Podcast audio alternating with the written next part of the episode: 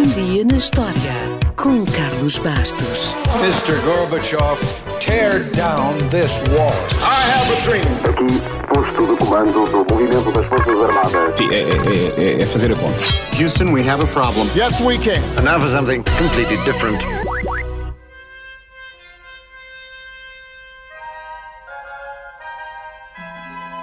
Esta é uma história que toda a gente conhece porque este homem tem aparecido em todo lado desde mil novecentos e trinta e oito. Em revistas de banda desenhada, na rádio, na televisão, no cinema, em jogos de vídeo, em t-shirts, mochilas, lancheiras, enfim.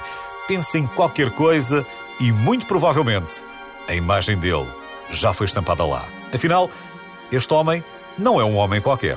Tecnicamente, até nem é um homem. É um extraterrestre, mas como se parece com um homem e tem superpoderes, nós resolvemos tratá-lo simplesmente por Super-Homem. Look, up in the sky, it's a bird. It's a plane. It's Superman, faster than a speeding bullet. More powerful than a locomotive. O Super-Homem é um super-herói criado pela dupla Joe Shuster e Jerry Siegel e apareceu pela primeira vez na revista Action Comics número um em mil novecentos e trinta e oito nos Estados Unidos. Infelizmente, para os autores, as histórias só começaram a ser publicadas depois de terem vendido os direitos de autor. Na altura, receberam apenas cento e trinta dólares, o que, mesmo para mil novecentos e trinta e oito, há que dizê-lo, foi um roubo.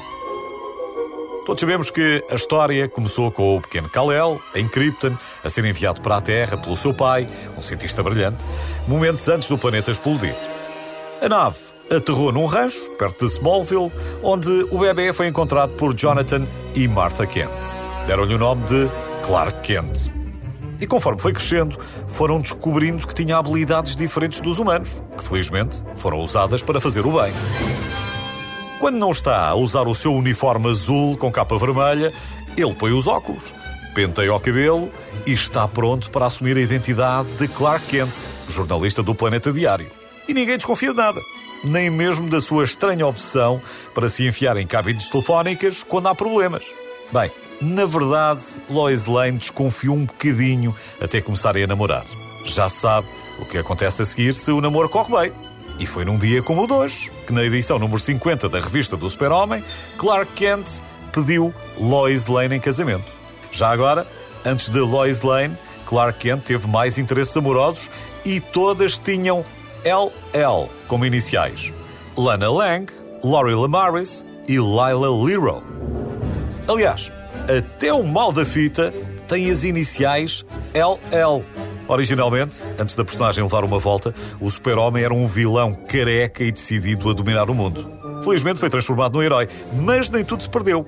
Afinal, o seu arqui-inimigo é um vilão careca decidido a dominar o mundo, chamado Lex Luthor. L L. Lá está. O Super-Homem inicial também não tinha assim muitos poderes. Era forte, rápido e era capaz de ultrapassar prédios com um único salto. Na verdade, só começou a voar quando apareceu nos desenhos animados em mil novecentos e quarenta, porque era difícil animar a personagem a dobrar os joelhos. Só por isso.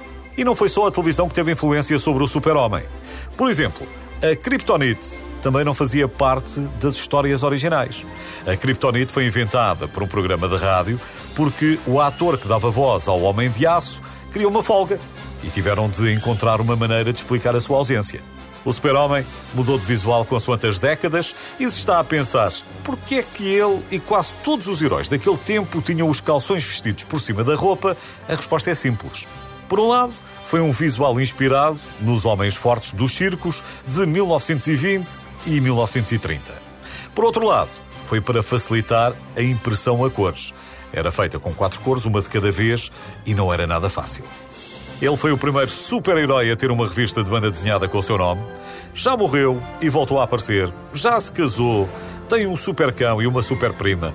Já lutou contra este mundo e o outro e é uma das mais importantes personagens da cultura pop ocidental. Basta dizer que os super-heróis nunca estiveram tanto na moda e o Homem de Aço, o Super-Homem, é até hoje um dos três mais populares do mundo. Ao lado de quem? Do Batman e do Homem-Aranha.